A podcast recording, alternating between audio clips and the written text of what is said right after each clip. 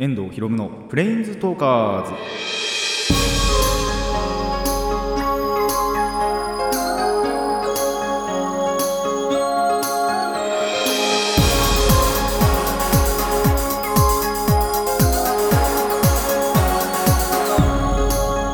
ラジオの前の皆さんこんにちは。遠藤博夢のプレインズトーカーズ。パーソナリティの遠藤博夢です。この番組はマジック・ザ・ギャザリングのプレインズウォーカーたちがさまざまなスカイルへ旅できるがごとくさまざまな話をしようという番組です。いやー今年今年っていうかなんならあれ19年は降ったのか？1月2月降ってたっけな？あんまり覚えてねえや。まあ20年になってね。あの初めて雪が降りましたが。まあ今季というかこの冬で初めて降りましたね関東では。他のところじゃ多分もっと降ってたのかな。関東ではあの初の雪が観測されたということで結構まあ吹雪ましたねどっちかっていうと。積もりはしなかったんですけどあのー風とかが結構あってまあまあ大粒な雪がそこあのそこら中に舞ってたんじゃないかなと思いますが、あのー僕個人的にはですねあまり関係なかったんですよ。何かっていうとその降った日って1月22日だったと思うんですけど僕あのーマジック・ザ・ギャリングのプレイえ？プレリリース行ってて完全に室内いたんですね。まああの行くまでは確かにその傘さしてたんですけどその時まだ雨でなんで雪ちょうどそのプレリ始まったぐらいで雪に変わってたんですよ。だからあ雪降ってるな浴びれねえなみたいな ことではありましたね。なんで全然あの雪関係なかったです降ってても。で終わった時にはもうまた雨に変わってて小雨になっちゃってたんで本当に雪全く感じずにその日一日は終わっちゃったなと思います。本当に積もりもしなかったし浴びてもないしということで、あのー全く雪降った実感がなかったです。悲しいな。雪結構好きなんですけどね、あのー できれば雪を感じたかったなと思いながら。ただやっぱ雪も降るほどですねもう寒くなってきましたね。やっとおかしいなと思うんですけど。やっと寒くなったっておかしいんですけどね。2019年のまあ最後年末本当暑かったですからね。っていうぐらいあのやっと寒くなったなって感じなんですけどもまあ本来こうあるべきだなっていうところに今は落ち着いてんのかなと思います。まあ、ただやっぱりいきなり寒くなったのでですね、あのまあ、毎回毎回言うようなことでもあるんですけど体調管理にはやはり気をつけていただきたいなというところと、まあ、やっぱ今あの海外の方がすごいじゃないですか。あの今日他のニュースの話をしたいんであのここでちょこっと言いますけどコロナウイルスがね今海外では本当に、まあ、中国を中心に韓国とあとアメリカでも確か発症が確認されたというのを確か朝のニュースで確認してきたんですけどもそういったところがあるので、まあ、日本に持ち込まれないといいなと切に願います。まあ、そんな中で寒くなってあの免疫も下がっちゃうと本当に感染しちゃうと思うのでそういったところはあの気をつけていただきたいなと思います。まあ手洗いうがいしっかりしてなんだろう着込んでね免疫力あの体あったかくして免疫力を上げれば大丈夫じゃないかなって思うんですけど本当わかんないですからねウイルスどうやって感染するかも。なんかあんまりはっきりしてないらしいんで。一応なんだっけなんか食べ物から感染してるんじゃないかみたいな話はあるんですけどまあ一説に過ぎないというところであの人から人への、ね、感染とかもあると思うのであの皆さん気をつけていきましょう。それでは、えーラジオの方始めていきたいと思います。遠藤ひろむのプレインズトーカーズ。今回もレッツプレインズトーク遠藤ひろむの。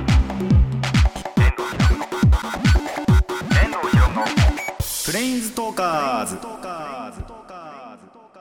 改めましてこんにちは。遠藤ひろむです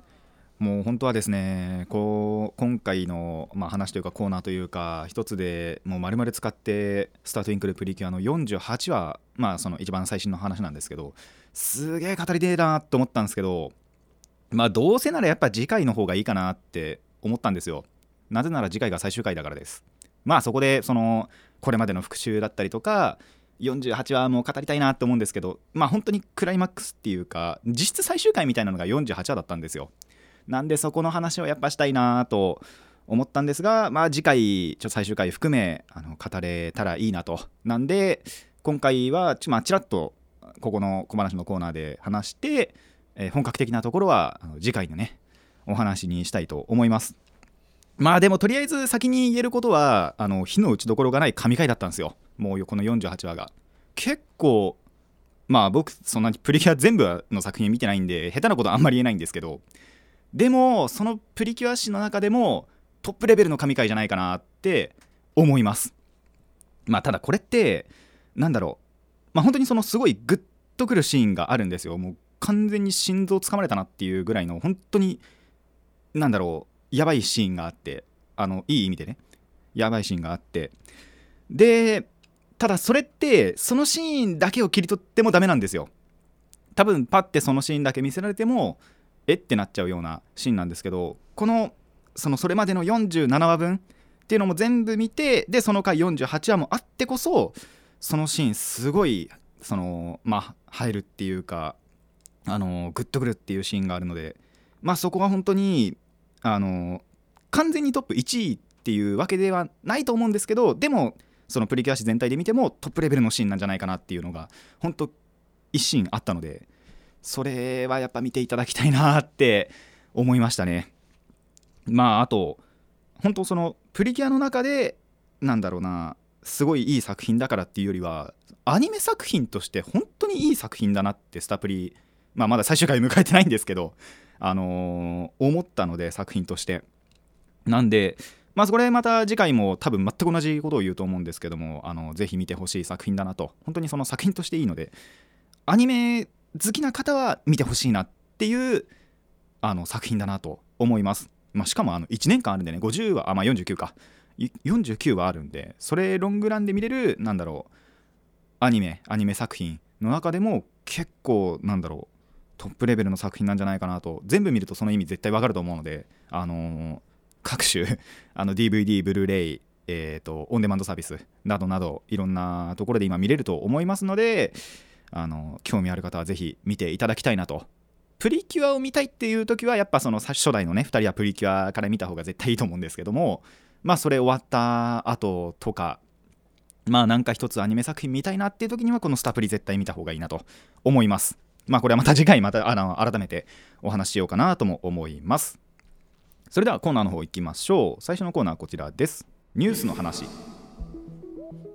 まあ、あのオープニングの方でもちらっとねあのコロナウイルスの方の話もしましたけども、えーまた違うほどところのニュースの話を、まあ、このコーナー一つ使ってお話ししたいと思います。結構久しぶりですねニュースの話やんの、えー久しぶりなんですけど。でそこで、まあ、僕が扱うニュースはコカ・コーラあるじゃないですか。あのコカ・コーラのコカ・コーラあの会社としてのコカ・コーラボトラーズジャパンが、えーレモン堂の一時出荷休止をすることを発表したと、まあ、このレモン堂っていうのはお酒なんですけどもあのえっ、とまあそのレモンの缶チューハイレモン味の缶チューハイで、えー3%、えーアルコール分が 3%5%7%9% と4つに分かれててでそれぞれで味も違うっていうフレーバーのまあなんだろうお酒なんですがこれの一時出荷休止することを、えー発表しましたと。まあ大体こういうなんだろうまあ食品今回飲料ですけども食品とか飲料とかってどうしてもあのネガティブな理由を考えがちじゃないですか。あのこれまであったのだと腐ってるものを使っていたりだとかあと異物が混入していたりだとかっていうのがよくあるじゃないですか。最初見出し見た時あそれなのかなって思っちゃったんですよ。ただ今回結構こういったそのネガティブな理由じゃなく珍しくポジティブな理由なんですよ。どちらかというと。まあ、それが何かっていうと、えー生産が追いつかないからという、あのー理由だそうです。本当にその販売っていうのが想定よりも伸びちゃってで生産が追いつかないとだから今ちょっとその出荷は停止しててガンガンガンガン作っていてで1月中の、出荷再開を目指しているということらしいです。なかなか珍しいやっぱニュースだなと。ポジティブなどちらかって言えばあのやっぱポジティブじゃないですか。まあその 想定よりも伸びたっていうところであの会社側のあれもあると思うんですけども。でも予想以上に伸びたその販売数が伸びたっていうのはでもいいことじゃないですか。でそれによって止まるっていうんだったらなんか納得できるじゃないですか。これまでのそういう異物混入なのなんだのと違って。いろいろあったと思うんですけど。でもそういうのがあったんであのーまあどちらかといえば明るいニュースかなと思います。まあそれならしかも購入意欲とかも下がらないじゃないですか。むしろもっともっと買いたいってやっぱ皆さんも思うと思うのでいやいいニュースなのかなと思います。まあ確かにですねあのこれ僕が、えっと、5%の定番レモンとあと9%の鬼レモンだったかな。確か飲んだと思うんですけどまあ確かに美味しかったと思います。これまでにないぐらいそれこそその9%の鬼レモンって鬼ってつくぐらいなんですごいその、まあ、アルコール分も9%で申し分ないですしあのレモンの感じが本当にすごいきてもう半分レモンただのレモンジュースだなみたいなぐらい、あのー、レモンを感じることもできるっていう結構おもあの美味しいお酒だなとも思ってたのでまあまさかそこまでになっているとはと 思いませんでした。で、あの、そもそもニュースでね出荷停止っていうところもあってもう本当に二重のびっくりがあったなと思います。まああと家にですね 今1本だけお母さんが買ってきたのが残っているのでまあそちらのねあのちゃんと最後まで味わいつつあの再出荷を待ちたいなと思います。でこれまあいつも言ってることなんですけどもあの20歳以上の方に限りますがあの皆さんもですねぜひ再出荷の際は、えー、歳以上の方は飲んでみていただきたいなと思います。以上ニュースの話でした。遠藤ひろむのプレインズトーカーズ続いてはこちらです。おすすめの話。さあ、えー、まあ何回かやってるおすすめの話ですが今回はあのアニメを紹介したいなと思います。で最近の僕の中では珍しく、えー、今やってる アニメです。あのおかしいとは思うんですけども結構昔のアニメを紹介すること多かったじゃないですか最近。そんな僕でも、まあ、今のアニメ見ないわけじゃないんですよ。でちょうどその気になったアニメがあったのでそちら見てみたらまあまあ面白かったなと思ってご紹介したいのが、えー、今やってるこの2020年冬にやってるアニメなんですが「群れなせシートン学園」という作品を、えー、今回はご紹介したいと思います。原作が、えー、2016年からウェブ漫画サイトのサイコミというところで連載が始まって今でもまだ連載中と。で2017年の7月から単行本化されてこの20年の1月からテレビ放送開始されている作品ですね。であと確か3話までもうやってると思うんですけどアニマックス1周遅れちゃっててあのまだ2話までしか見たいんですよ。ただその2話の中での魅力を伝えていけたらなと思います。まあ、どんな感じのアニメかっていうとその私立シートン学園っていうのが、まあ、舞台になるんですけどここではですねさまざまな動物が共に生活をしてるわけですね。でその中でその人であるマザマジンっていうキャラクターと、えー、狼である狼ランカ。これメスの狼なんですけどもが、えー、出会うところから物語が始まる、えーと、動物ものプラス学園もの。プラスまあそういったドタバタなギャグコメディ的なところがあるの。プラスラブコメもちょっと入ってる。そんな欲張りセットな アニメとなっております。まあ、なんで魅力というかまあ見た方がいいなと思う人その1は、まあ、獣の人は見ましょう。あの獣が好きなね人は、まあ、ぜひ見た方がいいなと思います。でちょっとしたその特徴作品内の特徴というところなんですけどもそのメスの動物のメスの方は人の人型。本当にその人間に、えっと、耳とか尻尾が生えてでその動物の習性を持ってるっていう本当擬人化みたいなところがあるんですがなんとオスは二足歩行のまんま動物です。あの二足歩行してるサイとか二足歩行してるまあなんだろう、えー、キリンとかそういうのをちょっと想像してみてください、えー、それです。オスはそうなってます。そういうなんか分け方があるらしいですね。どうも。なんであのそういったのがごちゃごちゃ見れるのが結構面白いところだなと思います。でやっぱりそのキャラクターも結構魅力的なんですけどもまあそれこそその主人公のマザマジン人間人なんですけどもあのー、なんで入ったんだろうって思うのが獣嫌いらしいんですよ。キャラクター設定として。動物がすごい嫌いで。じゃあなんでお前この学園入ったんだっていうあのツッコミがあるんですが一応なんか漫画の方でも今になっても明かされてないと。いうことなので、まあ、今後明かされていくでしょう。ただその分知識がすごいあるんですね。多分その獣が嫌いだからその獣に対抗するために弱点を知ってたりだとか。まあこういう習性があるからそれを利用して追っ払おうみたいな。っていうところの知識はすごい持ってたりあと道具その追っ払うための道具を持ってたりっていうのもしているキャラです。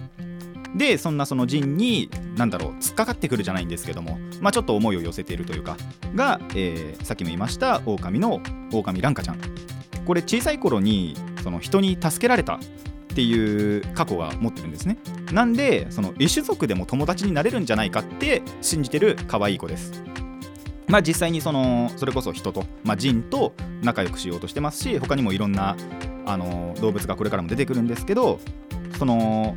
他の動物たちとも仲良くしようと考えています。で人間がこのマザマジンだけじゃなくて、えー、日の瞳ちゃんっていう子もいてそれこそその学園内唯一のあのまあ、ジン以外の唯一の人ということでジンからは思いを寄せられてるわけですよ。結構ここでもう三角関係ができちゃってるんですけど。であの本人その料理が好きなので調理部というのを作りたくって、えー、ジンとランカも誘って3人で最初はその調理部を作ろうっていうところから始まるわけですね。でそこにやっぱりいろんな動物が入ってくるわけですよ。そんなメンバーのうちちょっと3人をご紹介するとコアラの小森ゆかりちゃん。えーと、コアラってユーカリしか食べないらしいんですけど食べれないらしいんですけどそのユーカリ以外を食べたくて調理部へ入りに来たと。で、えー、もう一人が獅子王みゆびちゃん。これみゆび怠け者っていう、まあ、怠け者の一種なんですけどもそのいろんな要因で死んでしまうわけですね この子。すんごい死にやすい体質なんですよ怠け者って。ただ、あのー、ランカちゃんに連れられて、まあ、半ば強制的に、反強制的になんですけど、調理部に入って、で、あのー、葉っぱ以外のものを食べたり、あと、怠け者ってどうも苔が生えてるらしいんですけど、その苔も食べるたり、えー、調理部の料理も食べたり、ただ調理部の料理食べると死にます。死んじゃいます。で、プラス、個性的なのが、その、自分でもできるスポーツがあるんじゃないかって言ってスポーツを探してる、えー、努力っ子だったりします一番可愛いです僕の中では で、えー、他にも猫の猫舞くるみちゃんで猫なんですけども群れるのはかっこ悪いって心の中では思ってるんですよ。ただそれに反して群れに入りたがってはいてでそのいろんな種族があのだって人狼コアラ怠け者ですからね。全部哺乳類ですけど。で、えーと、入ってる調理部にちょっと興味があって突っかかってみたりだとかまあその群れに入りたがってる寂しがり屋な一面もある猫ちゃんです。まあ他にもですね例えばその先生まあ学園ということで先生がちゃんといるんですけど先生実はあの恐竜だったり古代生物だったりするんですよね テラノ先生っていうティラノサウルスだとかあと2話で出てきたのがアラモト先生っているんですけどこれがまたその恐竜でアラモサウルスまあブラキオサウルスみたいな首長竜首長竜とは言わねえな。なんつったっけあれ。獣脚類わかんないな。えっ、ー、と、のアラモサウルスの荒本先生だとか、あと理事長だったかな。その学園の理事長がアノマロカリス 天野先生という。まあでもいろんなところで動物がちゃんといて、で、あのー、学ぶシーンが今のところあんまりないんですけども、まあそういうシーンもこれから増えていくのかなと思います。で、あのー、魅力またもう一ついくと、このその学園ものであってでラブコメでもギャグコメでもあるみたいなところはさっき言ったんですがプラスで教養番組でもあるんですよどういうことかっていうとあのその動物の習性であるとかそういうのをあのナレーションが入るんですね。あのこの動物はこうだみたいな。でそれをそのそれこそ寺の先生役ティラノサウルスのやってる源田鉄章さんがナレーションしてくれてこれがまたいい声なんですよ。このナレーションがねその作品でもまたいい味を出してるところかなと思います。でなんで結構勉強になるんですよね動物に対して。あそういうのがあるんだっていうのをよく知れます。まあ例をちょっといくつか出すとじゃあちょっと怠け者いきましょうか。怠け者って1日に葉っぱを 5g しか食べないんです。でそういう風に要は体ができてるわけですよ。その葉っぱ 5g 分しか要はその1日でも動かないわけですね。だからそれ以上の動きをしようとすると死ぬ。そういうことです。であのさっきその調理部の料理を食べると死ぬとも言ったんですけど葉っぱを 5g しか消化できない体なんですよ。だからそれ以外の食べ物を食べようとすると消化できなくて死にます。そういったのが、えー、いろいろ知れる。他にもいろんなそれこそコアラの習性もありますし猫の習性もあの聞けますし狼の習性も聞けるんでまあいろんなところのその知識を蓄えられるんじゃないかなと思います。でもう一個魅力がオープニングがちょっと面白いんですよね。皆さん動物一番住んでる場所どこをイメージしますか？まあ世界各国ねいろんなところに動物って住んでますけど一番この地域にはいるなっていうとあのアフリカじゃないですか。まあアフリカのサバンナのね砂漠とかいろんな動物いるライオンキングとか見てると分かると思うんですけど。まあなんでそれを意識してるのかちょっとそのアフリカ民族のようなあの音楽であるオープニングがちょっと面白いなと思います。こちらは実際にあの YouTube とかでも聴けるので聴いてみてください、まあ、作品見るでもオープニングちゃんと聴けるのでそういったところであの見て聞いていただいてみるといいと思います。まあ本当これからいろんなこと起きたりもっといろんなね動物がフィーチャーされたりすると思う。まあ僕の中で結構期待しているアニメだなと思います。本当まだ2話しか見てないんでこういうところまでしか語れないんですけども。あのーウィキペディアとかも見てみると結構これから面白くなりそうだなっていうところではあるので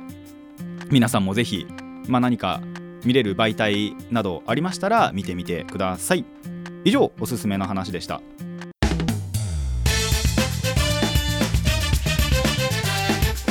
遠藤ひろむのプレインズトーカーズ続いてはこちらです。MTG の話。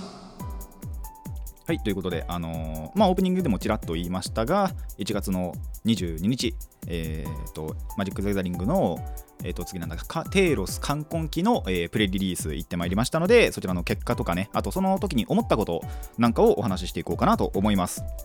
えっ、と一つ前のプレリリースエルドレインの王権で2勝2敗というのは確か前回も言ったと思うんですが今回の結果まずここからいこうと思います。今回の結果なんと3勝1敗。有言実行しました。なんとね、あのーまあ、前回これも言ったんですけど、まあ、その最低でもその結果2勝2敗はあのー引き継げるといいなという話をしてまああわよくば3勝1敗以上ねしようという話をしましたらなんと3勝1敗できました。まあ結構危なかったですけどねやっぱり。最初の1回戦目が結構危なくってそのまあこういう大会がいつかまあイベントでも3本勝負なんですよ。2回選手の。3本勝負で1本目取ったんです。一番最初の1回戦目で。でその時の1本目がすっごい時間かかっちゃったんですよ。あのめっちゃ遅延しちゃったんですけど。でその1勝してから2本目に入った時に時間切れが来ちゃって。であのエクストラターンっていうなんだろうな。まああと5ターンで終わりですよっていうのがあるんですけどそれで時間切れがあてかまあ5ターン過ぎてで引き分けになってでこうなるとその1勝1引き分けじゃないですか。で僕の勝ちっていうことになったんですよ。でもそのまま続けてたらやっぱり危なかったかなって思ったのでまあ勝ててよかったなと。まず最初の1本目とかも取れてよかったなと思います。で本当はなんでここでデッキも組み替えようと思ったんですけどあの当然時間がないわけで その次にもう行かなきゃいけないんで、え2回戦目が終わってからデッキをちょっと組み替えてで2回戦目はそのもともとの1回戦目の方のデッキで勝ったんですけどでその後に2回戦目で、えー、と3回戦目の前に組み替えてそしたら3回戦目すごいいい勝ち方したんですよね。その1つ前の組み替える前よりもいい勝ち方をしたのであもう4回戦目もこれでいこうと。言って4回戦目行ったら、えーボコボコにされました。まあ事故もあったりしたんですけど単純にやっぱ相手の方が力強かったなと思います。で、まあ、3勝1敗で終わったんですけど個人的に嬉しかった点として目星をつけてたカードがその時にやっぱ当たったんですよね。そのまあそもそもパックが発売される1週間前にこのプレリリースってあるんですけどそのさらに前からこういうカードが入ってるよっていうリストはやっぱり公式サイトで出てるわけですよ。でその中であこれ良さそうこれ強そうえこれやばくねっていうあのカードが結構公開されるわけですね。だからそれまあ当たったらやっぱ使おうって思うわけですよ。そしたらちょうど当たりましてあのまあ名前だけ言うと影槍っていうカードなんですけどこれ普通に構築で使っても強いなって思ってたのがそりゃまあこういう限定構築リミテッド構築って言いますけどリミテッドでも使ったら強えわなって。で実際使ってみてもあこれ強えわってなりました。使われてもあこれやべえわってなりました。やっぱ他にも当ててる人いたんでね。あのー実際に使ってみて使われてみてそのカードの強さを実感できたなと思います。まあ実際にやっぱちゃんとその正式発売されてからはもう今1枚持ってる状態なのであの自分のね今使ってるデッキに1枚入れてみようかなと思っています。で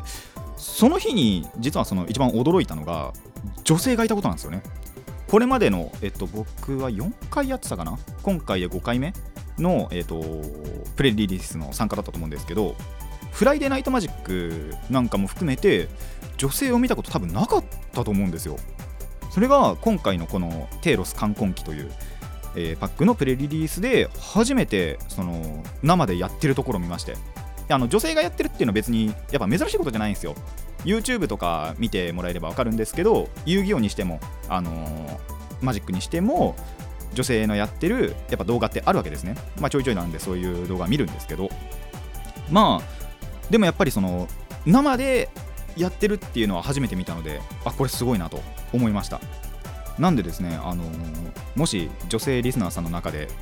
まあカードゲーム何でもいいです。全般興味があるという方はあの、まあ、恥ずかしいなっていうぐらいの人であればもう全然恥ずかしくないと思いますのでぜひプレイしてみてほしいなと思います。でもし信じられなければあの動画をチェックしてみてください。それこそハレルヤではそのハレ魔女っていう企画があって女性同士で、あの女性スタッフ同士で戦ってあのバトルをカードゲームをしてますし、まあ、マジックか。あのギャザーしてますしあと,、えー、と遊戯王でいうと旦那嫁チャンネルっていう多分まあ本当に夫婦なんでしょうね。でその遊戯王やってる動画を上げてるっていうチャンネルもありますしあといいことスイッチっていうチャンネルもあるんですよね。これはたまにその他のあの遊戯王の投稿者さんと対戦してたりもするんですけどアイドルなのかな？確か。がその全員確か遊戯をやっててでそのたまにやっぱ遊戯王の対戦動画とかも上げているいいことスイッチというチャンネルなどもあります。なんでそのカードゲームやってる女性って別にもう珍しくないわけですよ。もうなんであの他にももちろんいるんですけど。なんであのーもし興味があってまあでも女性の女の人がねそのカードゲームやってるのなんて恥ずかしいなって思ってるぐらいの人であれば、あのープレイしてみてください。むしろやってみてほしいなと思います。どんどんどんどん触れていって。で自分のに合うカードゲームをやってほしいなと思いました。まあそれがねやっぱ実際に生で見て実感できたなと思います。なんであのこれからもまあフライデーはそのバイトとかの関係でね今ちょっと行けないんですけどそれこそそのこのプレリなんかはこれからもまたやっていきたいと思いますしえっ、とまあもしフリー対戦なんかもなかなかしないんですけどね。まああのマジックなんかは友達ともやっていきたいなと思います。皆さんもぜひプレイしてみてください。以上 MTG の話でした。遠藤ひろむのプレインズトーカーズそろそろお別れの時間になってまいりました。いやーレモンドまあでもいつ飲もうかな。なかなかタイミングないんですよね。僕あんまりその確かにお酒好きなんですけどただ割かし家ではあんまり飲まなくてまあたまにその買いたいなって思った時に買って、まあ、バイトの後に飲むとかっていうのはするんですけどもなんかパッてその冷蔵庫に置いてあるとでもこれいつ飲もうみたいなっていうのが結構あって、まあ、バイトでめちゃくちゃ疲れた時なんかはやっぱり飲んだりするんですけどでもやっぱあのーわかバラバラなわけですよ。あの忙しい日もあれば別にそんな忙しくなかったっていう日もあったりしてやっぱそういう時は飲まなかったりとかっていうのがあるのでまあタイミングはね見極めていこうかなと。なんせ最後の一本なんで、あのー味わってね飲みたいなと思ってるんですがまあ再出荷も一応目指しているということで、まあ、絶対再出荷されると思うので、あのーまあ、また再出荷されたらいつか買うのかなと思います。まあ僕それよりもあのハイボールとかの方が好きなんで そっち買っちゃうのかなと。ハイボールとかあと、まあ、結構前にこの番組でも紹介したんですけど49っていうあのウォッカをベースにしたチューハイがあってそれなんかもあの飲んでいきたいなと思っております。たまになんか期間限定で新商品出るんですよね。あの49って。なんでそういうのはまあ欠かさずチェックして、えー買って買いだめておいて飲みたい時に飲もうと思います。でそうシートン学園本当にまだ2話までしか見てないんですけどあのおすすめというか結構さっきも言いましたけど勉強にもなりますし、まあ、キャラそのもの結構可愛いんで、えー見てほしいなと僕の個人的な、あのーお気に入りはさっきも言ったんですけどみゆびちゃん、あのー怠け者のねみゆびちゃんが可愛いなと思っております。でウィキペディアで調べてたらちょっとあのーこれは好きにならざるを得ないなっていう理由もあったので漫画も読もうかなと思ってはおりますがちょっと今ねあの節約期なんですよ。なんで他のちょっとあんまり買えないなと思ってるんですね。まあもし買えるような時があれば買いたいなとも思ってます。皆さんもぜひあのまあブックオフとかね行けばそこでも売ってると思いますし立ち読みでも何でもいいんであとはまあアニメがちょうどねこの2020年冬でやってるということでまあこれをそのリアルタイムオンタイムで聞いてるっていうのでなければあの後々には DVD 化もされてると思いますしあのブルーレイでもあったりあと動画のね配信サイトとかでも出てると思いますのでそういったのでチェックしていただければなとでまあ MTG はね本当にもうあとは友達と遊ぶだけなのかなとも思うんですけどあそう言わなかったな。そこが初ギャザだったんですよね 2020年の。あの遊戯王はそれこそ年明けてから1回もやってなければ MTG がそこでやっと初だったんですよ。3週目にして1月の3週目にして。なんでまあこれ確か前回も言ったと思うんですけど本当に隙を見てねあの友達呼んであのやっていければなと思っております。なんなら本当にこの3週間あの友達からの招集呼びかけもなければまあその僕が誘ったら誘ったであの忙しくてね予定が詰まっちゃってて遊べないっていうやつもいたぐらいなんでまあそろそろ遊びてえなとは 思っております。まあそれも限られた中でいいかなと思ってるので本当にその隙を見てねあのみんなが暇な日に遊べたらなと思います。えこの番組ではお便りを募集しています。疑問や反論意見はもちろんのことえ朗読してほしい作品も募集しております。どのお便りも、えラジキャスネットというねところを検索していただいてでそちらのメールフォームまでお寄せください。たくさんのお便りお待ちしております。それでは今回はここまでといたしましょう。遠藤ひろむのプレインズトーカーズ。ここまでのお相手は遠藤ひろむでした。また次回もレッツプレインズトーク